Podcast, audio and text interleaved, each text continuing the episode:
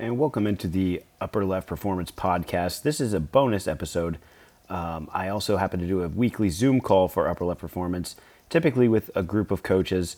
Uh, we have one guest or two guests who uh, give a brief presentation, and then we get into an open forum of question and answer. Uh, this week, given the recent events that have been going on with the Black Lives Matter movement, I felt compelled to use my platform to have some people come on to discuss uh, what's been going on the last couple weeks uh, in terms of racial injustice.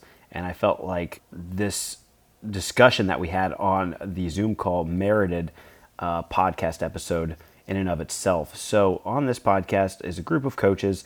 I'm moderating the discussion, and our guest panelists, uh, who did an absolutely brilliant job, are Jamal Hill, uh, who has been on the podcast before. He's a podcast guest, um, and Brennan Gassamia.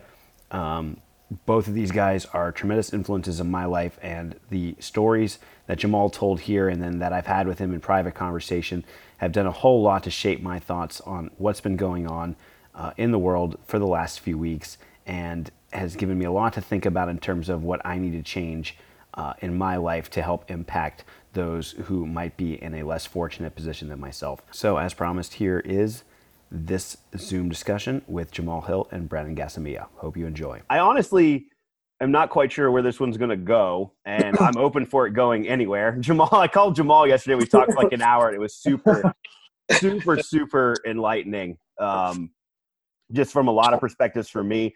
And so obviously, like I kind of originally thought, oh, we can keep it to uh, within the industry, but I think like especially with the group here, I know some of the people. I think we can kind of take it wherever we want to go, and I kind of want to let um, you know Jamal and Jamal especially kind of kind of lead the charge on this and kind of kind of guide the discussion.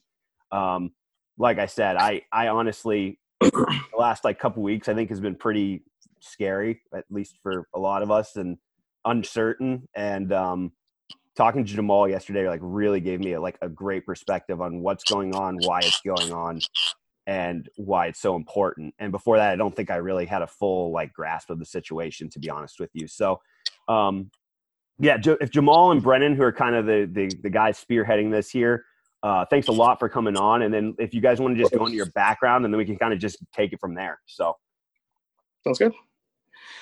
Uh, Brennan, go ahead. no, no, no, no, no, Jamal, please, please. Um, uh, I my name is Jamal Hill. Uh, I am a strength conditioning and personal training coach. Uh, I've been in the industry for eight years, I believe. Um, yeah, eight years. Wow.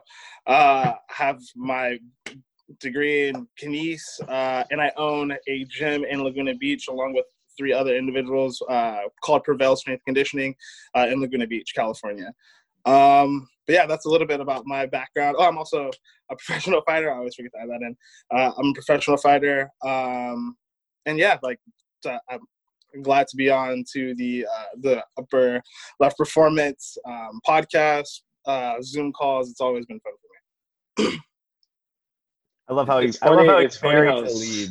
It, it, it's so it's so subtle how he tells people that he's a professional. it, it, always, it always is like that, guys. So um, I'm on that note. I'm Brennan Gassamia. I've I've actually worked with Jamal for uh, about three years, just up until recently.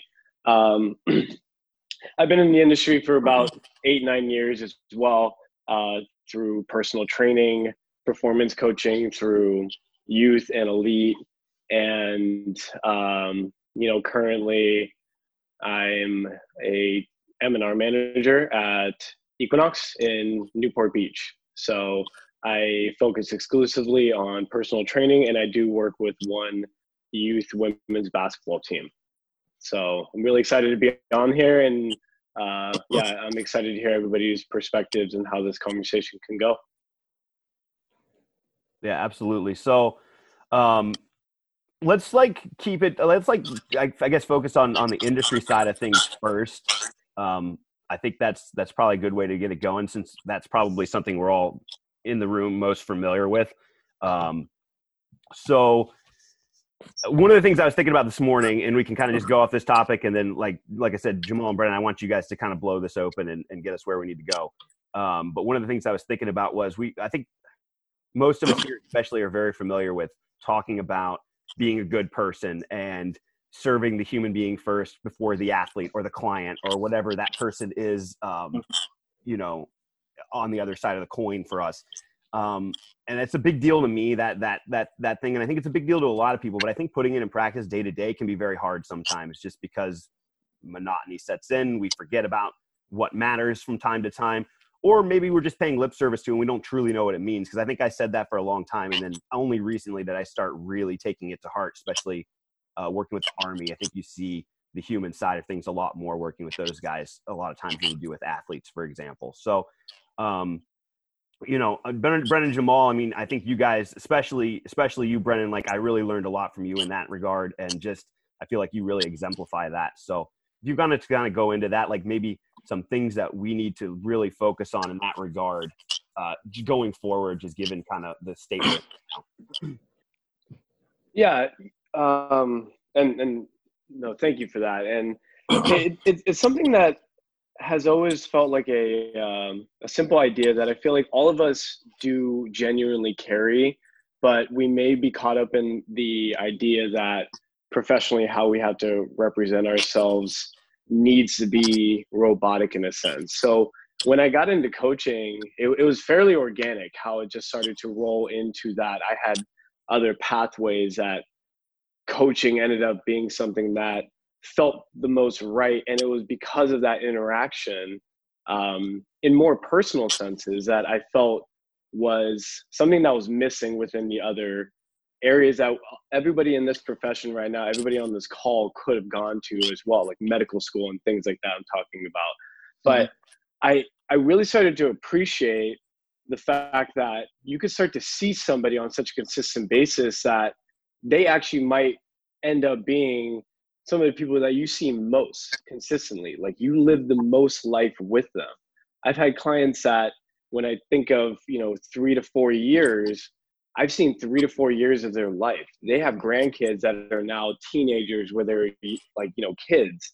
There, there's certain elements of what's underneath your client your athlete that is so enticing to me. And especially when you get it in the personal sense it it feels as though you're doing so much more than coaching, even if you're not truly manipulating any lifestyle changes. You just simply getting to know them and being extremely interested in the human in front of you.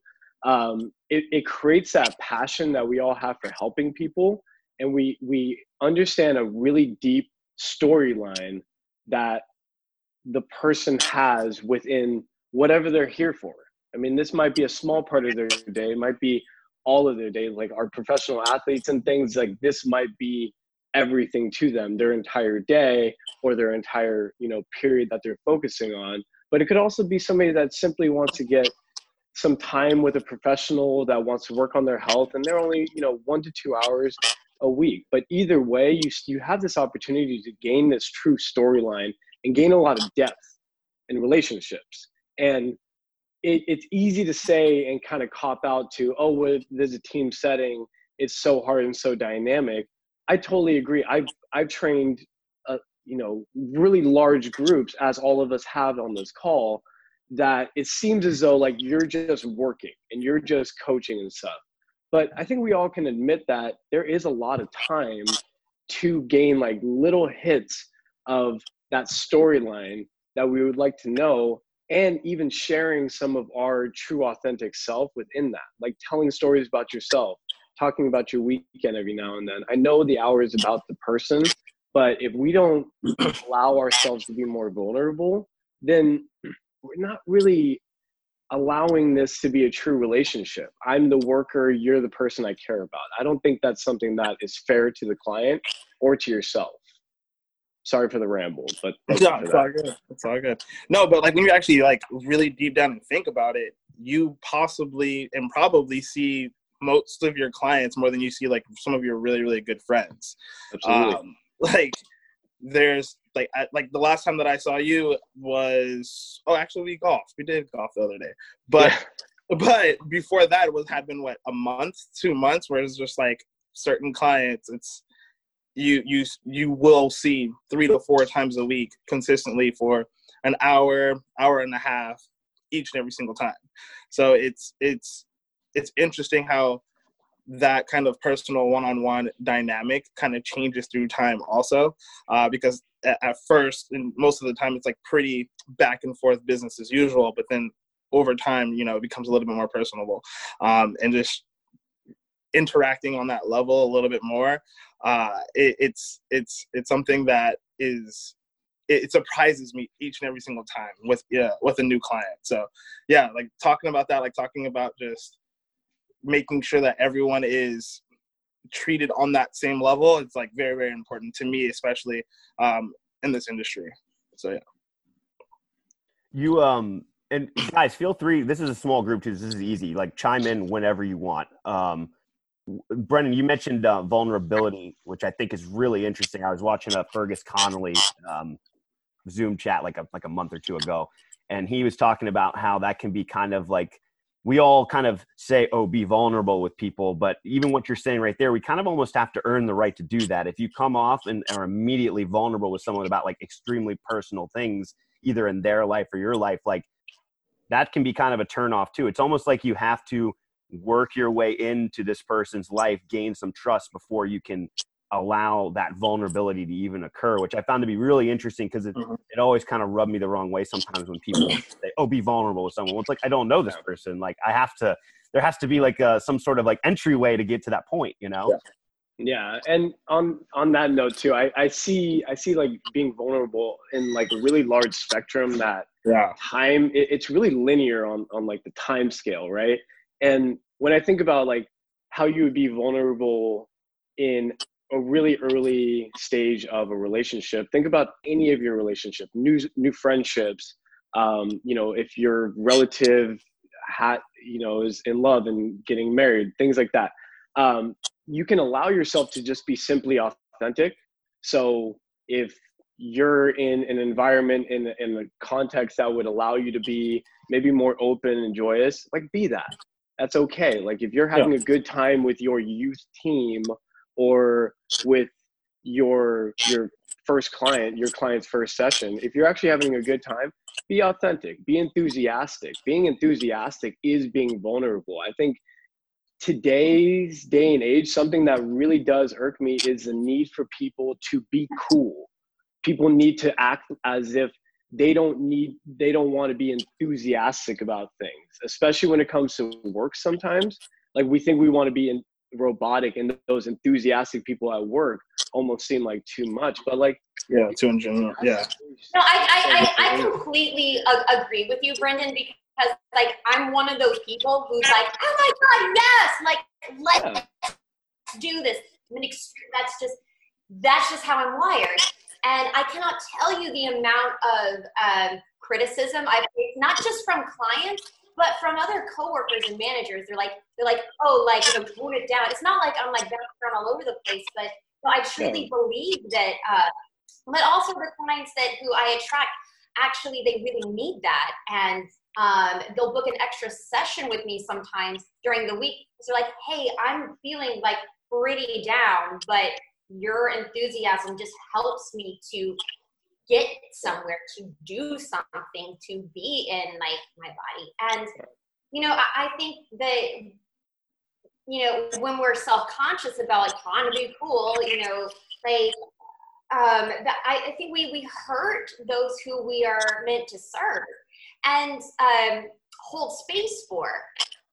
Yeah and, and when you even think about the, the definition of enthusiasm it means in spirit. You know you're actually in the moment. You're being present and you're learning to have enjoyment through that moment right? So it can have any sort of expression it wants. If you want to come in excited that's great.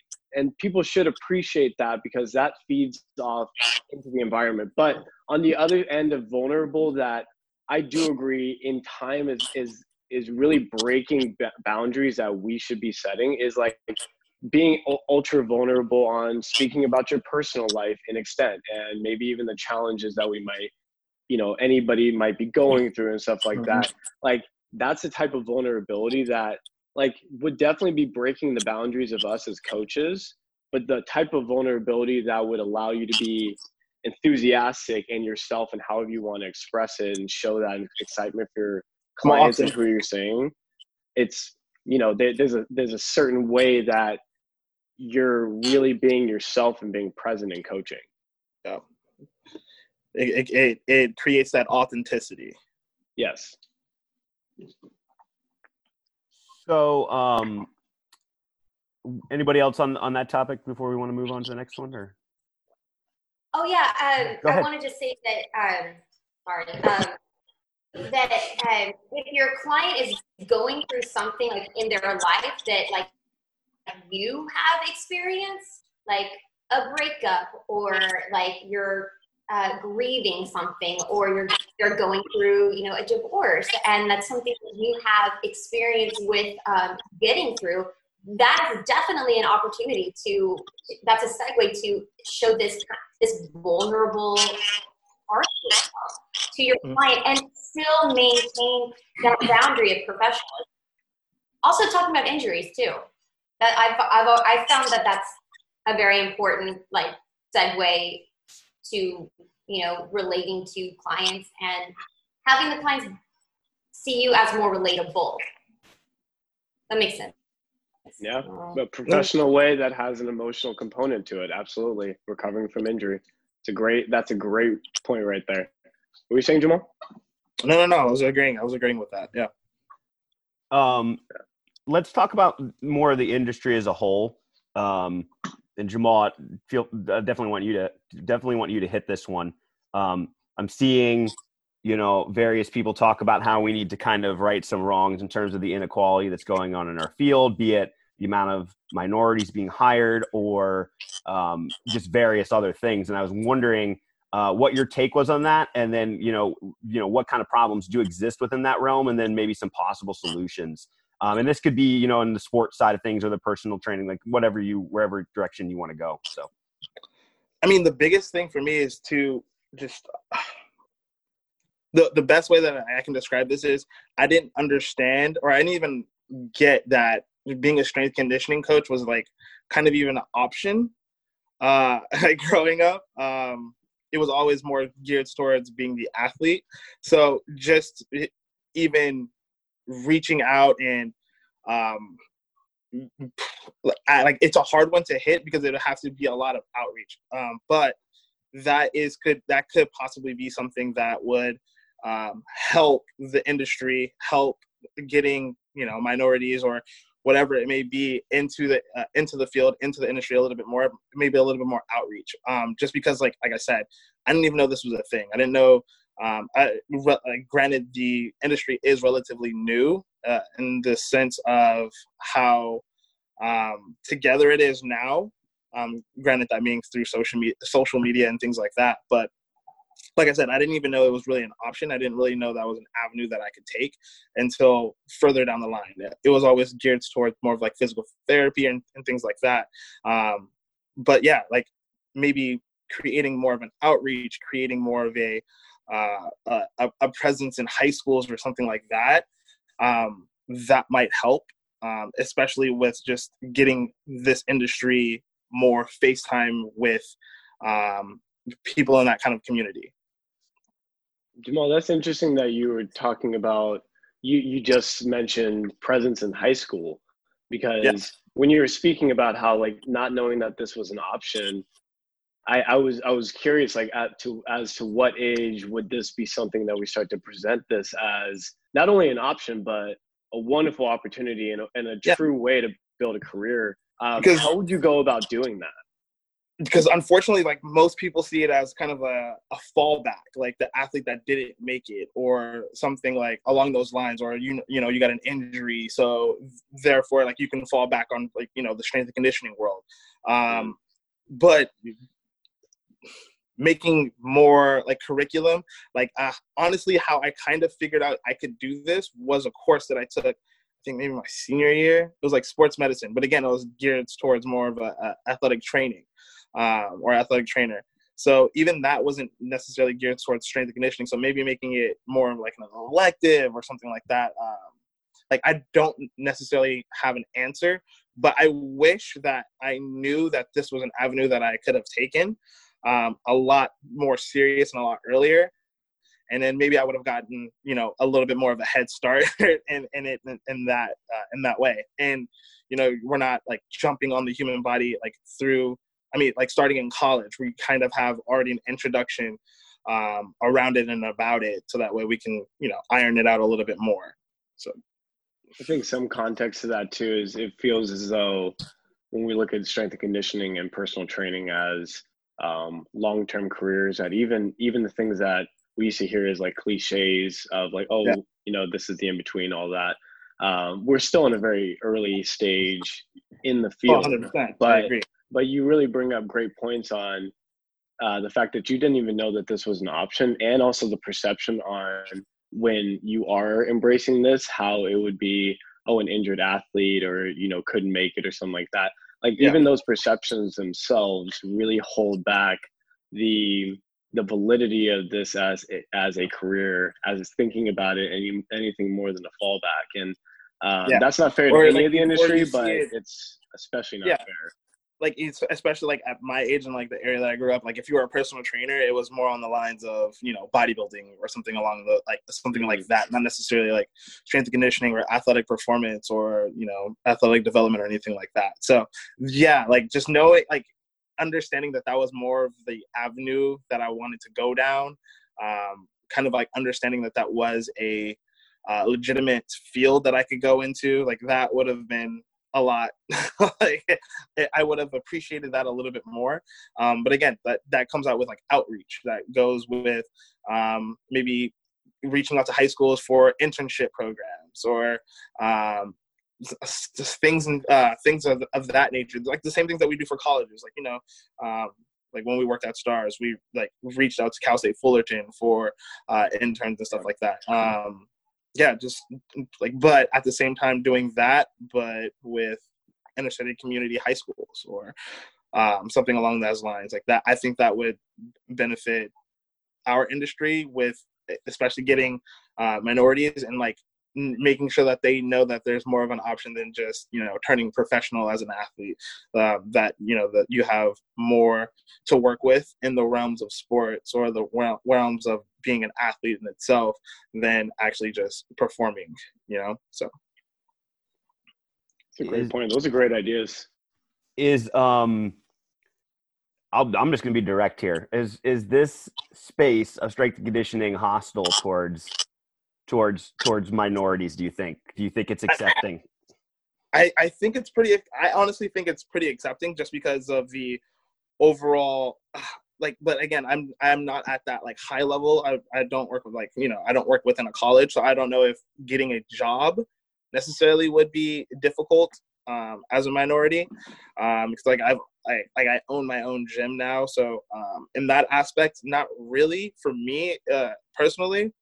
Um, and and then I think especially because most athletes are happen to be like African American, so like there's a little bit more of a tolerance there. Um, but yeah, no, like I, I, I, I, like I said, I wouldn't be qualified to answer that because I haven't necessarily tried to go far in the professional realm. Well, how about how about following that up then with rather than just trying to get a job in a specific space in the field what about mm-hmm. just mm-hmm. the attitude or the level of tolerance you're treated with just on a day-to-day basis with colleagues or people that you might be trying to connect with etc okay so in that regard um i it, it's hard for me because i've always dealt with things like that in more of a deflective um, manner so um, with me i mean and like you you can you might say that like i could have i mean i could be part of the uh problem quote unquote not even a problem but uh i'm very very tolerant. Uh, like i have a very high tolerance level i have a very very high uh, outer skin and i don't let things necessarily get to me um because that's just what i was taught. I was taught to just like if something like that does come up if something like that is uh like you know like is uh um prevalent than to kind of deflect off of it and make sure that your presence is known but through a positive manner so even if it has been a thing for me, I probably haven't even. Uh, I, I try not to even recognize it, and I was kind of. Uh, I talked to Brennan about this a little bit too, where the things that have been happening in the last week kind of had, uh, kind of has made me look internally and actually reflect and um, taking all the emotions of past traumas and past experiences that normally that I would just deflect or let bounce off of me. Um, so in that regard, possibly yes, more than likely yes. But again, that would be have some that has to be something that I would have to actually like make myself uh, uh, relive and and like I, I try not to do that. And again, that could be part of the problem, but it's also part of the reason why I think I have done well is because I am that kind of individual. If something is wrong, I will put my head down and I will work until I fix whatever is wrong. Um, so in that regard, I that would be something that I have to reflect on again. Uh, and I've done a lot of reflecting because there has been a lot of uh, times where uh, unfortunately, being an African American or looking at completely African American in today's world has um, caused several in like you know prejudice, uh, prejudice, uh, like injustice to myself. Uh, so yeah, to answer that question, it, it again that be have some that has to be something that I have to reflect on once again.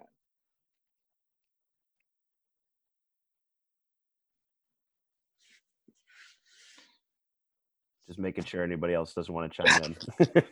okay. Yeah, go ahead, Brendan. I knew you did. I knew you did.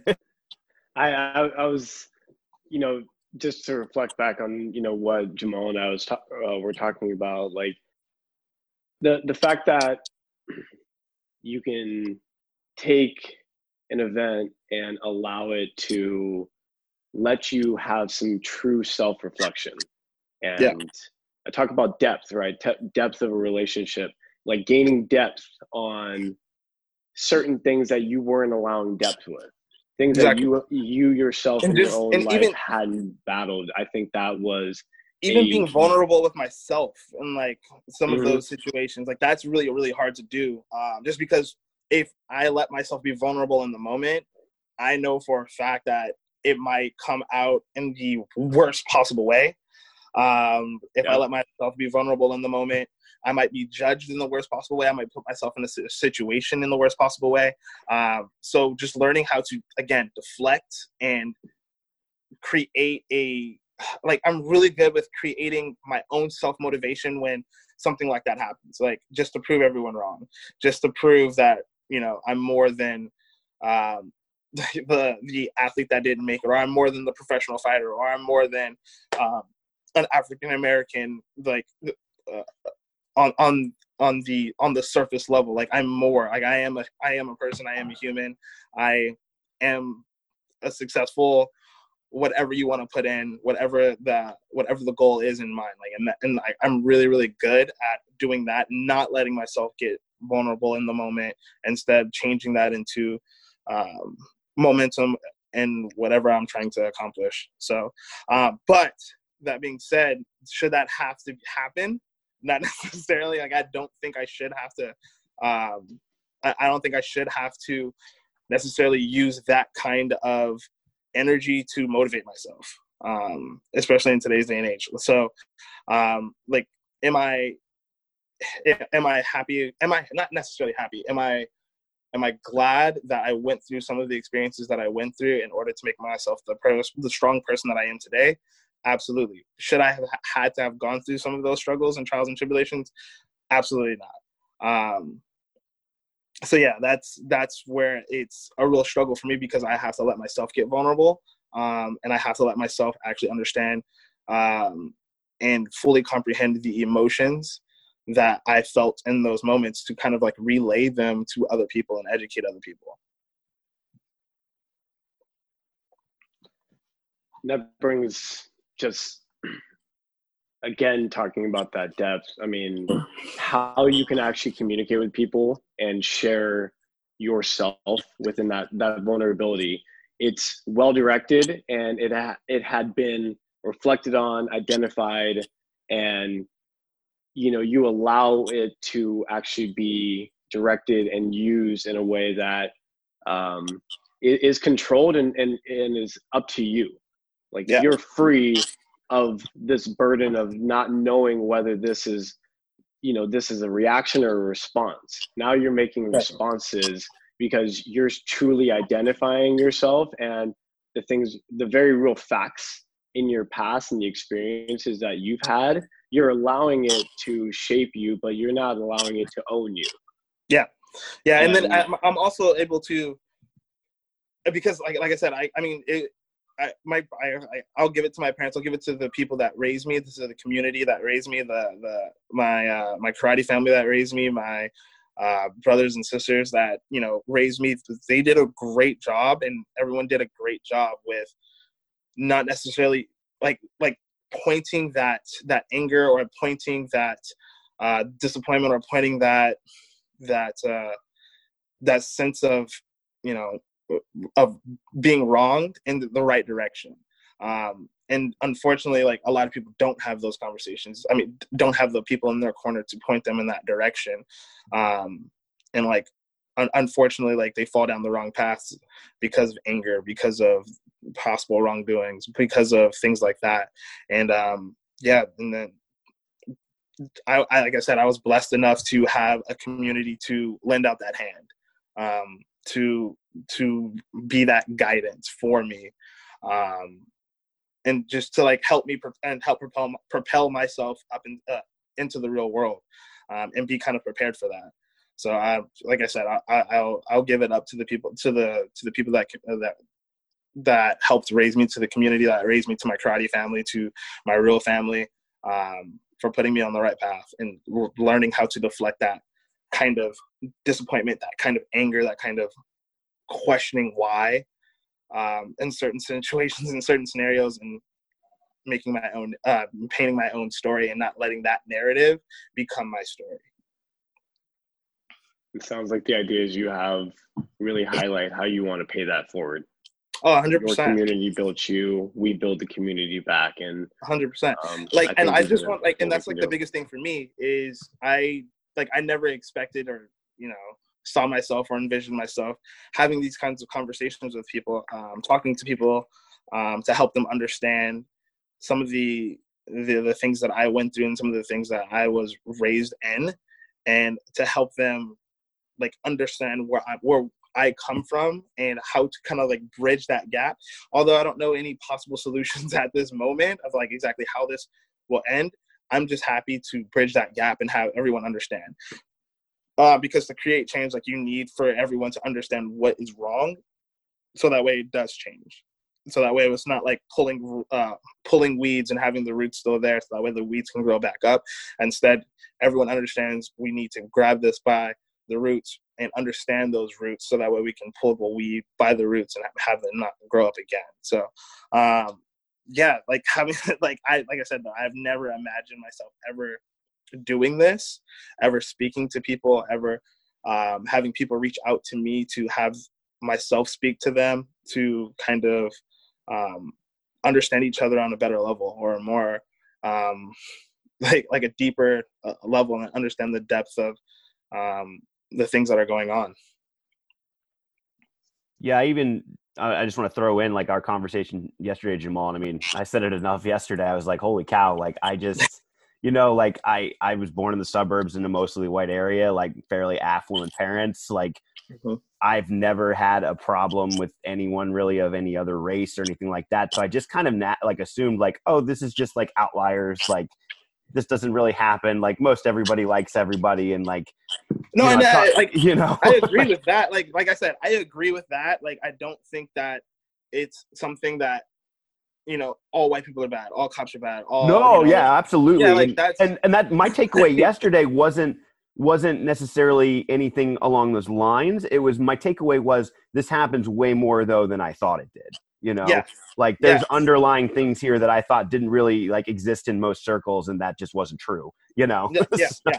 no and then a lot of it too is a lot of it is um uh, uh, things that aren't done on purpose you know like like um built-in bias or um, like like I said, like a lot like a lot of the things that have happened to me not, not, haven't necessarily been because someone has been straight up racist, but it's more of they don't understand some of the things that they did or do reflect to me in a certain like a certain way um because of the way that they wouldn't be asking this question or they wouldn't be reacting this way if I weren't black. Um, so like that, but like people that I know absolutely aren't racist, but yet will react a certain way because I am black, and like that is a form of it in a way. But like I know that for a fact, like that person's not racist. It's just it's just I mean that's just uh, something that is an underlying bias that they don't need to have with me or they, they shouldn't have in general um, and it's unfortunate that people do have that um, so yeah like that's that has probably been the biggest thing like opening people's eyes to if, although they might not be racist or although it like you know they don't might not believe in certain things that the um, black lives movement is actually being like uh, is is being portrayed as there's still underlying issues that maybe they have and they just don't understand it yet or they just don't know yet or even actually the actual understanding of the meaning of the black lives movement uh, and things like that so yeah it's been it's been a doozy of the last two weeks for sure yeah when you when you add on or when, when you have somebody and this, this goes this goes across the board but it is extremely apparent within what Jamal was just talking about. When you change your actions, your words, your thoughts, how you act with somebody else based on a, a physical identity, a, a, culture, so, some some aspect of diversity, um, then you know that that is a form of, albeit as subtle as as it seems, it's not subtle because the person that is experiencing it has can experienced it. it. so often and, and can see like, it and we can see we, it full blown a hundred percent and it it's something that has gone on for so long that even the understanding or the perception or um, even the stereotype of these interactions you know it can get out of hand and it's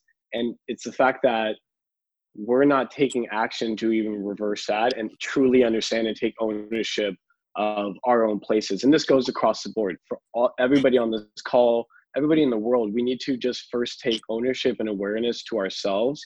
And that's what we were talking about yesterday a lot, Jamal, is like, you know, he had such, you know, in depth conversations and personal conversations and really strong communication of somebody listening, somebody talking, and truly trying to understand what is being said rather than trying to respond in order to justify or defend your stance or your thoughts allowing yourself to be able to alter your thoughts based off of new information or new perspectives um, without being too strong on your own ideas but being free to you know you know respond how you want but you got to be able to listen and have open up and understand. Have, have, a conversation. conversation.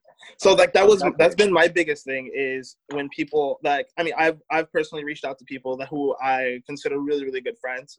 I've considered I mean I've reached out to people who I consider like French friends. I've reached out to people who I consider not necessarily a friend but an acquaintance. Um, just so that way we can have a conversation surrounding what they actually view the Black Lives Matter with like how they actually view it and have a conversation around how their perception might be incorrect and then again going back and forth having dialogue around some of the the the worries or some of the uh, misconceptions or even some of the the actual truths uh, that are actually happening during these protests and having dialogue and conversations around that to not necessarily let the media paint the narrative, but let experiences paint the, uh, the narrative uh, in, instead. Um, and that's probably the biggest thing is just having the conversation so that way, like you actually understand in full the narrative of what's actually going on and not necessarily what other people say or the media will say or what you see on Instagram or what you see on Facebook, but actually having a full in-depth conversation on those kind of are, are on the social injustice that's actually going on in America today. Yeah, I, Brendan, I'm I'm with you 100, percent man. Where you talked about discourse, like just having reasonable discourse, I think that's something that like that. I think that's one of the things that's scared me the most about this is is like you you log on to a lot of mediums online, and it's just people just lobbing insults at each other. Like we're not getting exactly. to understand what's going exactly. on here. Yeah, you would have a conversation. Yeah, and, and, and I, honestly, like you know, after our discussion yesterday, I understand the anger is justified. I think what's happening is is really important uh, but it had like and, and, I'm sure it is for the most part. We're just seeing the worst sides of it on social media. Exactly. But like on both sides, though. Yeah. On oh, 100 percent. Hundred percent. Yeah. Which is in, insane. Like to see the like there there hasn't been much about the middle ground. About uh, much about what is actually this is actually about not necessarily about like you know the looting which is unfortunate and i don't condone but i understand and i get it like I get it. And if, instead of talking about how bad the looting has been, talk about why the looting is happening. Um, talking about like not necessarily like the like the extremes of the looting and of the rioting, but more on the the aspect of understanding why everything is happening.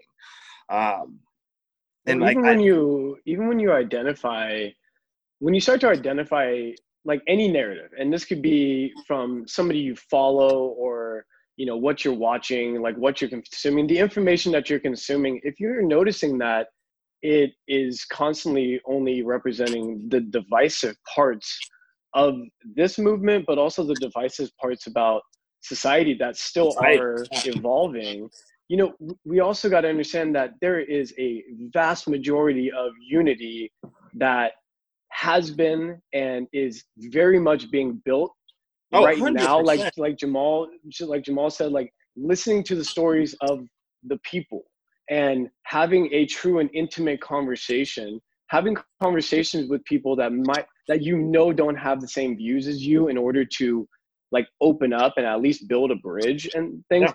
this is where unity starts to come about. And as a society, we learn to not let um, what we think might be a mass opinion or a narrative that we should all believe let us dictate. And I think we're, I, I think the majority of people are also waking up to the fact that that is true and they want to be free of thought and really try to understand people better. I think that is happening a lot more than what is being represented. So we believe that and we believe that people really want to be understood and really want to unify and these movements that that is the giant purpose right in our face. If we act upon that then our discourse our dissension towards any other parts of it that we might question we can at least understand the purpose and act towards that. And when we act towards that purpose then we are getting very far and we're stopping to police ourselves on needing to react a certain way and we can have a communication. Exactly. Conversation and how many times does a conversation end with two parties no longer wanting to speak more about the subject or don't come to some sort of a mutual ground even with the most opposing views? It does not happen as often in a personal conversation as we think. With that like that is the best practice to that is happening right now and is happening a lot more. We're just not being fed that information. So we need to go find that and create that information ourselves.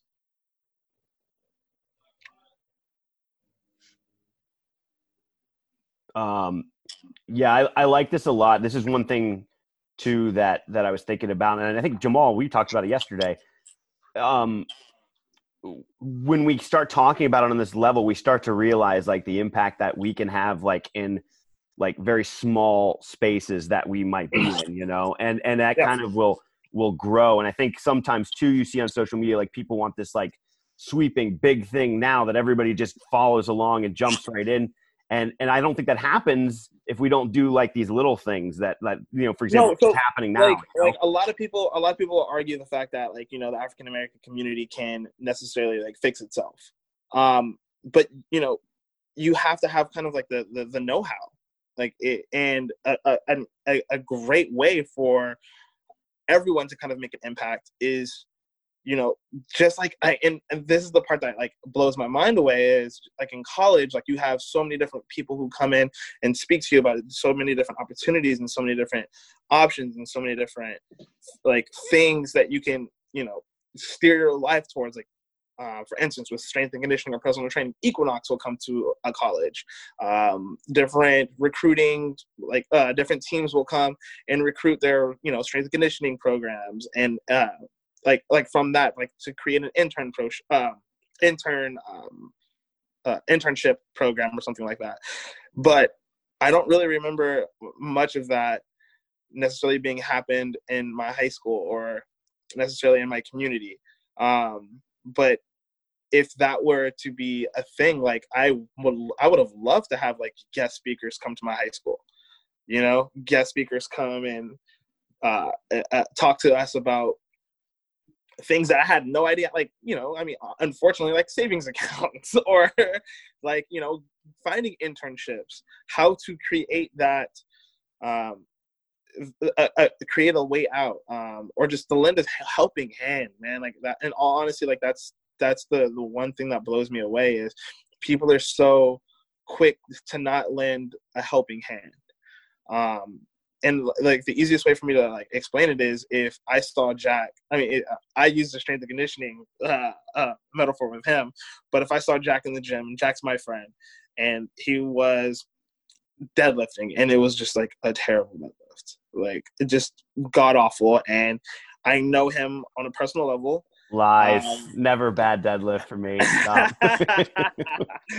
Disclaimer: I've never seen Jack deadlift uh, within you know that made me cringe. Um, this never happened.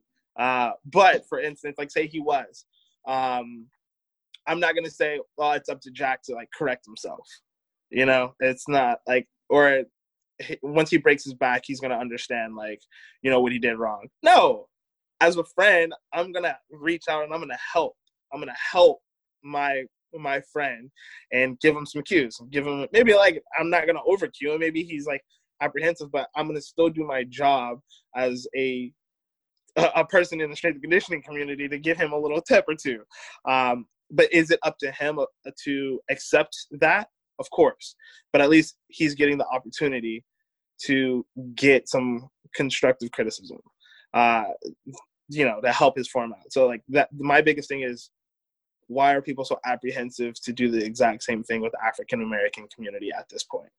Um, like if I see my brother on the floor, if I see Jack on the floor with his uh, face in the mud, I'm definitely gonna help him up. Like there's absolutely no way that I would not help him up. Um, so like that's that's been my like biggest thing is just like what I I I don't understand why it's such a such a, a touchy subject for someone to to do um, to you know help out a friend in need, help out a community in need. We're so quick to. I mean, I, I even myself included. I'm really quick to, you know, help out with relief efforts in a third world country.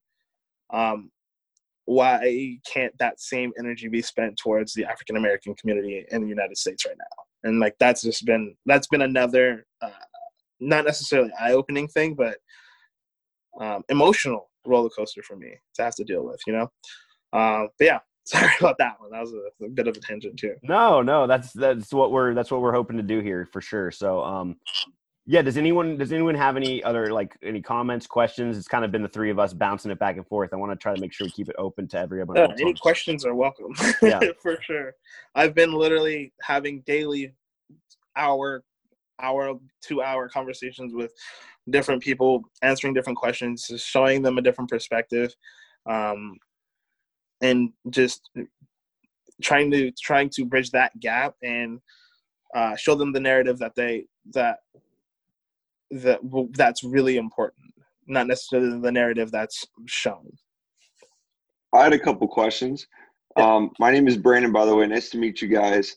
Um, I had a couple questions that are like general and then more strength and conditioning. But one question that's come up because of this conversation and um, and being vulnerable and things like that. But to be quite honest with you guys, like I personally don't use like social media that much, really at all.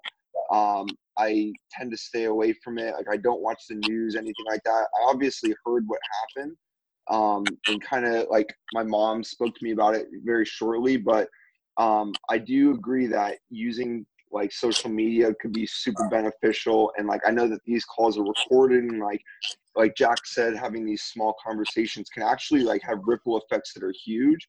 So would you be able to just like put in layman's terms like what exactly like and this could go for me this could go for anybody who ends up watching this call but like in layman's terms like what's going on on like a, a level like with the movement itself why is it happening and like what can like happen to fix it so to speak all right that's a great question um in layman terms so it, it's really really hard because I mean, not even in layman's terms, but it's really, really hard to dissect everything because there's so many different levels to it. Um, so there's not necessarily like police brutality. Yes, that's one level of it. Um, white privilege. Yes sure that's a level to it. Um, social injustice yes that's a, a, a, a level to it but it's a mix of all of these things. And a it's basically to shed light that all of these things do and still exist in some form and capacity. Um, and just like living through past experience like i can give and it's so weird and so emotionally draining that i can't actually give personal experiences in each and every single one of these aspects. Um, like like I like I was telling Jack actually yesterday. Um, the I uh, I was doing a park workout, um, and there was a bunch of other people doing park workouts at the same exact park. Um, but for some reason I was the one who was getting the questions asked, like, "Hey, like, well, you know, what's going on?" And this is way before this is happening. Uh, the things that are actually taking place were happening, but like, you know, people coming up to me asking me, like, "What's going on? Do I need help? What am I doing there?" Not necessarily in a mean way, but still in a very apprehensive way because um, of the area that I was in. Uh, and I was telling my girlfriend, who's who's actually white too. Um, and she, I, I tell her all the time, like, I hate going to that park. Like, I absolutely hate going to that park. Like, that is probably, and it's, it sucks because it's a really nice park and like I like it, it, to do some sprints and um, like working on stuff like that. It's it's a great park to do that in, but it's I hate going there uh, because of the looks that I might get, because of the questions that I get, because of the um because of being black in a very, very, very, very white neighborhood, um, questions that I get. Um, so just letting people know that that still is prevalent, that still exists, and there's no reason to have that kind of bias off of an initial reaction, off of seeing someone and having that kind of visceral reaction to an individual just because of their skin color, just because of the way that they look. Um, uh, and it's just just unfortunate that that happens at such a high rate. But to those people, they might not under, even understand like what they were doing was um, hurting my feelings or causing some kind of emotional uh, damage to to myself you know because you know they see a strength conditioning you know i'm, I'm a 30 year old man in the park like they don't understand like what kind of uh, what kind of emotions that I might go through in that exchange in that conversation especially because like i know for a fact other people just drove up to this park also and are doing the exact same things that i am. Um and yeah just having conversations around something like that like that is what this movement's about. Um i had actually had another conversation with someone who kind of said that the way a cop broke down how they approach uh, someone of color is um, and this one like really really took me for a ride was um, kind of how they their past experiences with the dog are like.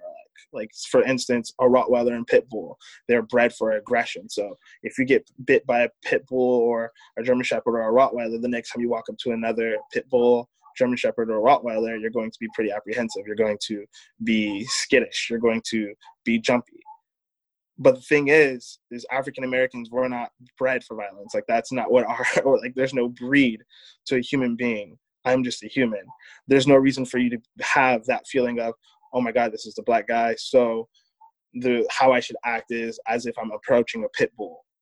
Um, and unfortunately, that is the way that it's viewed, and that's the way that certain. And again, this is this was coming from a friend, um, who I actually like it is a friend of mine. Like, but this is the way that he approaches meeting a new person of color, um, and it's unfortunate. And just painting that narrative that do you under kind of like do you just realize that how demeaning that might sound to the other person? Like to know that when you first met me you saw me as a a pit bull or a potential of being bitten by me. So like i mean it's it's it's it's just unfortunate and just and i just want to bring awareness to um, individuals that that isn't the way that you should view another human being. That I have just as much value as the person next to me. That off of initial reaction, you shouldn't be surprised that I'm an intelligent individual. Um, I'm competent at what I do because, like, that in itself is wrong. Um, so just having those conversations with people and is it is kind of what I view the Black Lives Movement as, um, just because I'm not like protesting at, um, in the streets right now, just because of my schedule and things like that. But I'm doing the best that I can to educate people that these things actually do exist and that these things are something that African Americans have to worry about. Like for instance, like I would never go for a run in the middle of the night. There's absolutely no way that I would ever do that uh, I like I'm just completely being honest, especially in the neighborhood that I live in. Now, if I were to go for a run at two o'clock in the morning, three o'clock in the morning, I probably wouldn't want to do that. I like that, or wear a hoodie at night. Um, when I'm not driving, I probably wouldn't want to do that either. Like these, and these are the things that my parents had to have conversations with me with and unfortunately like have i have to have these conversations with my kids um, until eventually like you know I, i'm i'm just trying to bridge that gap so that way these conversations don't need to be had anymore um, and yeah like that was again the, like having to reflect remembering those conversations that my family had given me that you know things like that would happen or are going to happen or um, do happen. Remembering asking uh, why that person asked that question or like for instance my grandmother is the whitest individual that you'll ever see in your life uh, but like walking through a toy store with with her and having people ask if she was okay because she had two black kids like following her things like that like i don't even think like and again that was something that like i kind of deflected and let didn't let my uh, emotions ever come out about that. Like, but whew, that's a that's a doozy. Like that is a really emotional doozy, especially for like a seven year old to have to go through, or eight year old to have to go through, or just different experiences with getting pulled over or being on my bike and being surrounded by officers for um, no apparent reason except that I was an African American in the suburb riding my bike with my brother. Um, and just going through uh, like letting myself be vulnerable to those emotions um it it's it's just been very very uh uh again i just never really thought about ever having to experience uh these feelings and and uh translate them to another person so that way they can understand some of the social social injustices that are still prevalent in today's society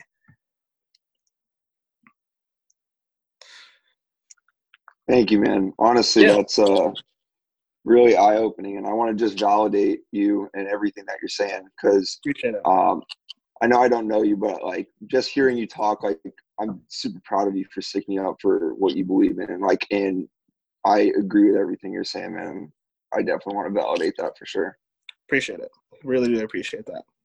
And like that's just like my biggest thing is just to create understanding like even though you might not have like Jack, like I was having that conversation with Jack, and Jack was like, "Dude, I've never thought about that with uh, about anyone." I was like, "That is awesome, and that's amazing that you feel that. I mean, that that, that you don't see that way, but it's my it's my I feel like it's my job to bridge that gap so that way people do understand what we're feeling.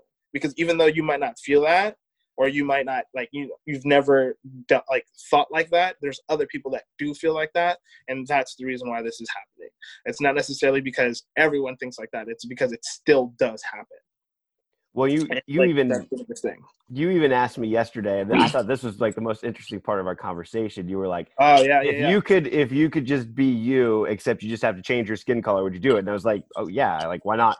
And he's like, "Well, think about what we just talked about," and I was like, "Oh, like." Oh, yeah. okay. Yeah. like, but like that's the thing. Like certain certain people have like those blinders on that don't allow them to even absorb any of the information that I that I like I relayed back to them. And some people live without any blinders at all and are able to fully grasp everything that I said. Like like I said, like Jack, like, you don't have blinders where you're like stuck in your ways, where you think a certain way and like that's it. Like you're super open to discussion. You're super open to conversation. You didn't really understand what was going on. So you wanted to broaden your horizon. Like you had narrow vision. And it's just opening more and more to the social injustice in, in that field. And like i commend everyone also who who are willing to have that conversation and you know uh, who are willing to be open-minded and to understand everything on this level. You know like just it, it, I, I, like I said, like it's it's really hard and emotional, and I didn't think I would ever have to go through this. But like for instance, my girlfriend who who has been with me and who has seen it like happen straight to her face. Like I've had drinks dumped on me, and people say like you don't need to be with someone like that. Or like we've walked to like into a movie theater where a, a 50 year old man has bumped me and like this is a disgrace, like something like that. And like this is Huntington Laguna Beach, like you know. Um, and she didn't think it was as um, as prevalent as it is in today's society until she ended up being with me. And she's never, I, am not going to say she's been one to shy away from a conversation, but she's never really brought up this conversation um, about race and how I actually feel. And because, again, I deflect. Like if something like that happens to me, I'm like to be the first person to be like, oh, "It's all good, man." Like you know, I'll just sweep it under the rug, and I'm just like, "It's all good." Like she's the firecracker in our relationship for sure. Um, like she'll be like, "What?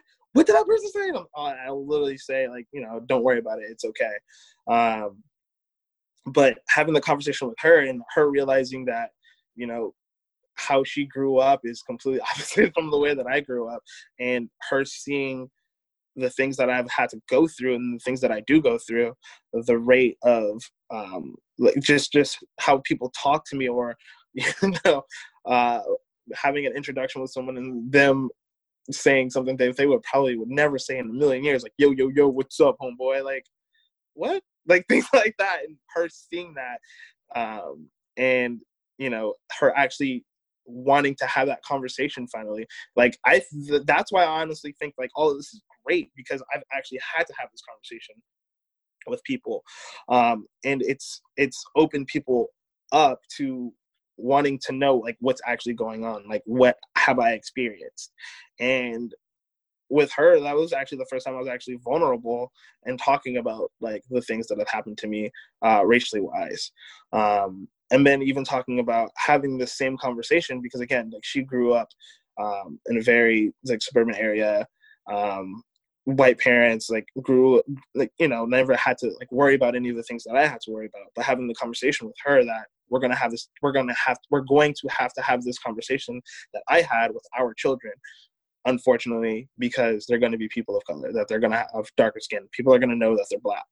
Um, and seeing her emotions when I told her that and her asking why and that she didn't want that to happen and like she was just like genuinely distraught and upset because she understood the emotions that I go through because we don't even have kids yet but she's so protective over her own that she felt that immediate reaction already.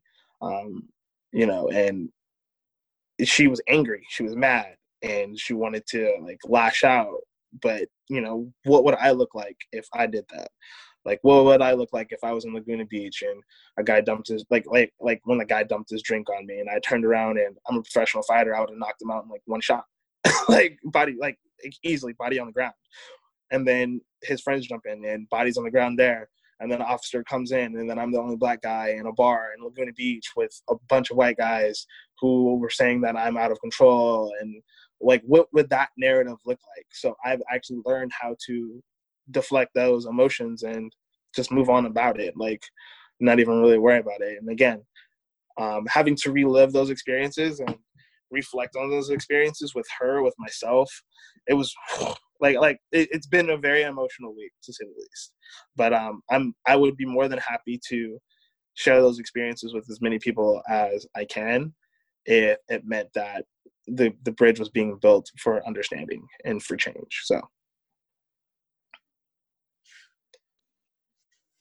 I gotta say i mean the fact that you bring up even with with jack with the blinders that he may mm. have had but being so open to open these up, I think there's there's a very real element of deniability that people might have within themselves because they don't they don't see it this way they mm-hmm. don't act according to this way even if even if we might not be aware of how subtle it might be like when we're speaking about how people like immediately change their behavior around you then that they would never act like that right yeah. so it could be subtle but but there's such, there's such a level of deniability that people even if they think that they're not part of the problem that the problem doesn't exist um, and you know it, it's like taking a spoonful of the ocean and not seeing any sharks or whales and saying oh there's no sharks or whales like of exactly. course there is this is very present and i and what i'm seeing right now is that more voices are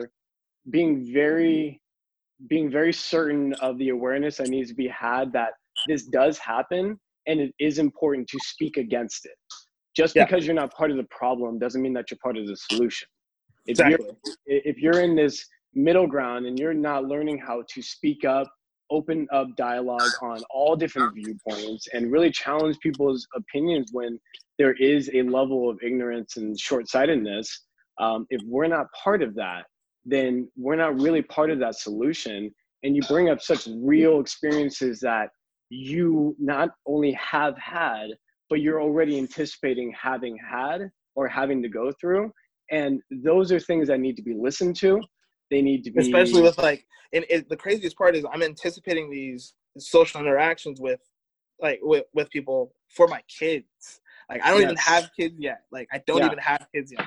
But yeah, yeah, I like I dread and I, it's gut wrenching to actually have to think about like answering my kids' questions to why did this happen to me today? Like this happened, like why? And it unfortunately like like I don't like that conversation is going to break my heart and it, it sucks. Like it just it just sucks like knowing that that heartbreak is going to come eventually you know so. And that's something that that actually needs to be not only just understood but like feel that. Yeah. You know, for all for all all of us when when people say all lives matter good feel 100%. of pain of of that actual of that actual prospect or that proactive thinking that you are already going to have to go through a painful discussion with a child that is not born yet. Exactly. That is that is that is that hurts your soul. Yeah. And if it hurts your soul good. Speak against those that it doesn't yet. And speak and, and speak in a, in a way that really does progress even the most slight idea that that is okay. Yeah even like, if you have the slightest just, idea just the how fact, does that manifest just the fact that i like you know i like and and that's usually one that like you know touches people is the fact that i dread having that conversation with my kids. Like i dread it. And it's not necessarily me painting the world to be like bad for them. It's just me painting the world that, you know, unfortunately this happens and this is the way you have to react if it does happen. Like, so that way, you're, again, you're not viewed in another different light, you know, and it's just it's just layer upon layer of how to interact in social uh, in, in different places. Like um, what to wear in certain places, like uh, or in certain circumstances, not to be uh, in too big of a group uh, in certain places or certain circumstances, um, and just unfortunate things like that. Like it's it's just it, it's it's it's it's in, it's saddening to think about you know having to have that conversation with my kids like it's just really saddening and just like having people put themselves in my shoes to kind of visualize what kind of pain that would bring them if they had to have that conversation with their kids or with their future kids or you know feeling like or that feeling when you have that question and your parents have to break it down to you and things like that. Like that's just it's just unfortunate and i just want to say something i'm my name is lanisa um, i'm a friend of jamal's i grew up with jamal um, you know we did karate for years together and um, i think you know, I think it's great that he's speaking about this, but I can speak to having kids, you know, that are African American. My I'm Filipino, um, but my kids are half black, right? And I like being on this call. I just I'm on social media, and just being on this call makes me want to break down. Like I don't even know how I'm speaking right now, but you know, just hearing Jamal speak about it and saying that it breaks his heart to have to have this conversation. You know, it's one that I never even had with my kids until this happened because you know for me I think my kids they look really Filipino uh, in my eyes you know and they you know people when they a lot of people I think when they look at them you know they don't see that you know they are half black. You know they're very dark but you know I don't think they experience the same things you know that a lot of black kids do but um it's a conversation that I did have to have with my son because he's 11, he's growing, he's changing, and he identifies as being black, you know, and having to show him this, it broke my heart because he started, you know, he started crying, and it's like, I'm like, you know, he's 11. Like, why do I even have to show him, you know, something like this? And it's it's terrible. It's heartbreaking, and like for him to have to deal with those emotions and not being you know black myself i can't really even tell him how to feel you know i'm learning from my friends you know i'm learning from my black friends or what i see or you know his family members i can't you know i'm never going to experience what he's experiencing so you know i think it's really thank you jamal for sharing this with us because like he mentioned when we grew up you know we were in karate and we I never even I I haven't even texted, you know, Jamal. I told Jamal I love him when all of this started happening again, but it's like I'm like, what do I say? Because I don't even remember him going through anything. And you know, and for me, I had to dig deep too because I had to say, you know, like maybe he did he was going through something I was blind to it and I never even realized it. You know, so I mean, thank you, Jamal, for you know talking about this and bringing it up because I'm learning from you. This is why I'm on this call right yeah. now because you know I want to I want to hear it. I want to know what to expect. You know. Yeah, I mean it's and it's, it's just like riding bikes with your with your brother Sean. Like we got pulled over numerous times riding bikes through Hercules through Pinole, like on like on on dispatch calls where there was a breaking and entering or, or, or a robbery or something like that, and the description was a white person or the description wasn't a person of color, and like oh my god, like ask Jason, ask my brother about this, like the the sheer lack of respect that me and my brother got compared to your brother or uh, I think Danny was on one with, with us or um, like other people that were on the bike ride and like that kind of level of disrespect and that kind of fear and that kind of automatic assumption and when like i mean granted my parents i, I my parents and i'm not even gonna lie my law and justice class did such a good job of educating me and my brother on questions to ask officers um, and like knowing my rights knowing uh, the things that um, what did i take i took law and justice somewhere in like middle school or something like that um, but just like understanding like that I actually did have a voice and I did need to like I could ask for a probable cause. I could ask, you know, what was the description of the person of the assailant that you're looking for and things like that. Like ask dispatch like what the assailant was, you know, and like it, uh, like fortunately for us, like I knew those questions. I knew those. I, I knew the right things to do. I knew how to go about it. Um, but like for other people, like they don't. You know, unfortunately, they really don't. And those situations end up being very, very bad for some, for certain people. And it's just sad. And it's just sad that like I had to know. like, why do I have to know that? Like at 13, 14, like why did I have to know exactly like my rights and things like that? Like I'm a 14 year old kid on a bike. Like what, was going on? like, you know, so um thank you for being on the call though, sis. Love you.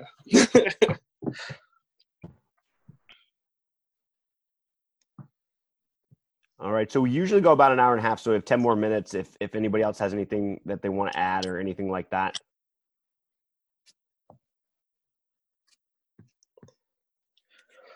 We good? Yeah. This is a heavy. Um, this is a this is a heavy one.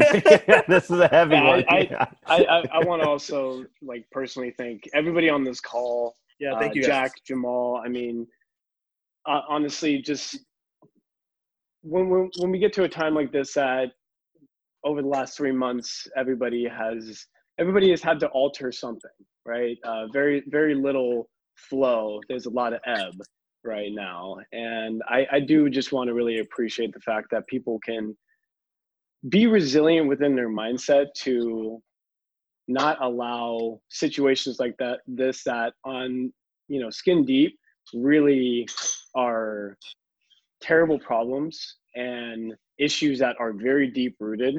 But not letting this time distract us from doing the one thing that we are always allowed to do, which is have freedom of thought and the ability to communicate with each other. Exactly. And sharing the respect to have a fluid discussion, regardless of the subject, regardless of the views, regardless of the bias of the relationship. I really just want to appreciate the fact that everybody took this time to be on here and I think that these actions, these are tangible actions that can be repeated on a very consistent basis, can be repeated on a day to day basis, and can be a certain action that we can take inside our lives and make it our purpose to do this, not only when the time seems so heightened, but to carry this on throughout our lives, regardless of how things seem on the outside. We always got to understand that we need to keep taking action and the actions that we can take is our thought process, our perceptions, our mindset, our awareness, our ownership, and how we express and communicate those. And I just want to say thank you, everybody, for um, having this time and allowing me to be part of it. Yeah.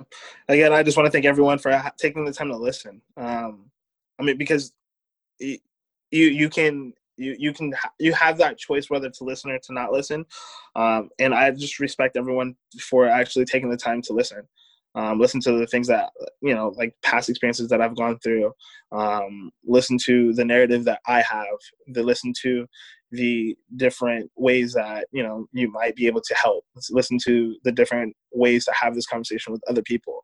Um, and just I, I, I appreciate that and i appreciate the fact that um, there are people who you know aren't necessarily like hard one way or hard one uh, hard another but are, are just willing to bridge that gap.